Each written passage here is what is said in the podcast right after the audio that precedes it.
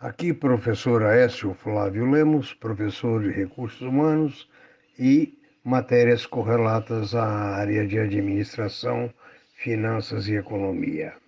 Hoje são 12 de fevereiro de 2021, agora são 8h52 da manhã. Estamos aqui para falar sobre as probabilidades do mercado, algumas notícias do mercado e alguns comentários.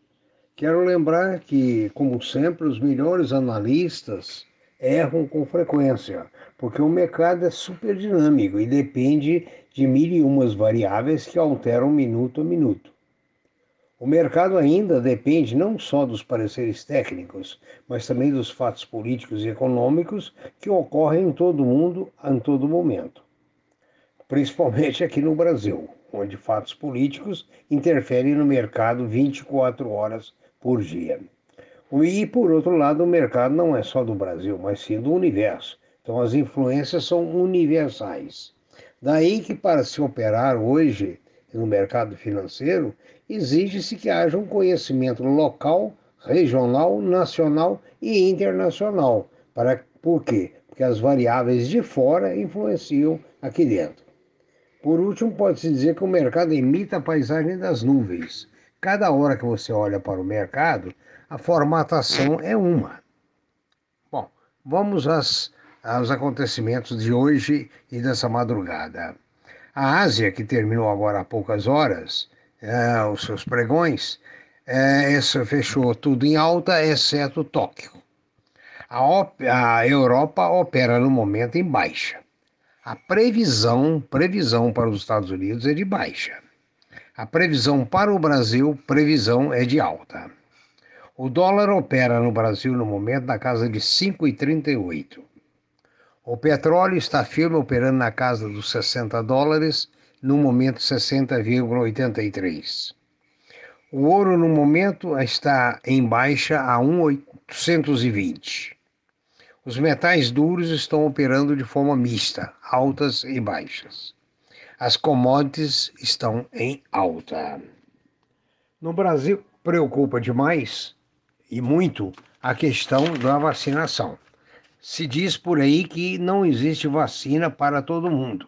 E não existindo vacina para todo mundo, coloca-se a economia em xeque.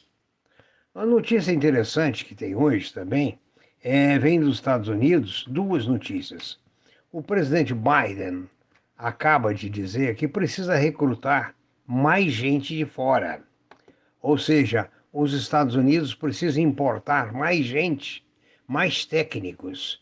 Ou seja, a importação de técnicos continua sendo uma necessidade em que pese a boa qualidade do ensino norte-americano e do espírito americano de é, empreendedorismo. Mesmo com isso, o presidente Biden diz hoje que precisa é, facilitar a imigração.